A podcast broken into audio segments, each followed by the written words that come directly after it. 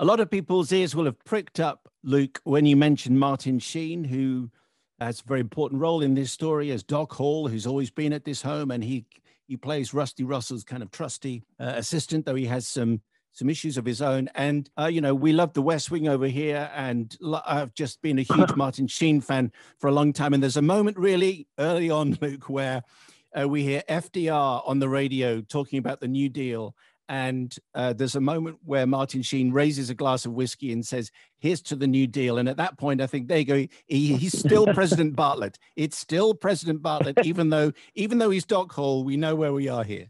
Yeah, I mean, I know he's really well known for The West Wing, such a great show. But for me, you know, me and my brothers and my friends, we we grew up, you know, kind of in that age of video cassette rentals. So we discovered Martin Sheen through the ter- great Terrence Malick movie Badlands, and then again, uh, we didn't see Apocalypse Now in the theaters. We just kind of missed that, being you know nine and ten years old. But then you know yeah. when we got to be 14 and 15, we you know we discovered Apocalypse Now, where he's so great and goes toe to toe with you know Dennis Hopper and Marlon Brando, and that's to me one of the great joys of of my career has been the chance to get to work with those great actors of the 60s and 70s and 80s. You know, you know, I've been lucky enough to work with not just Martin Sheen, but Gene Hackman and Nick Nolte and all, all these great guys that to me, you know, they're the connection to, you know, Humphrey Bogart and uh,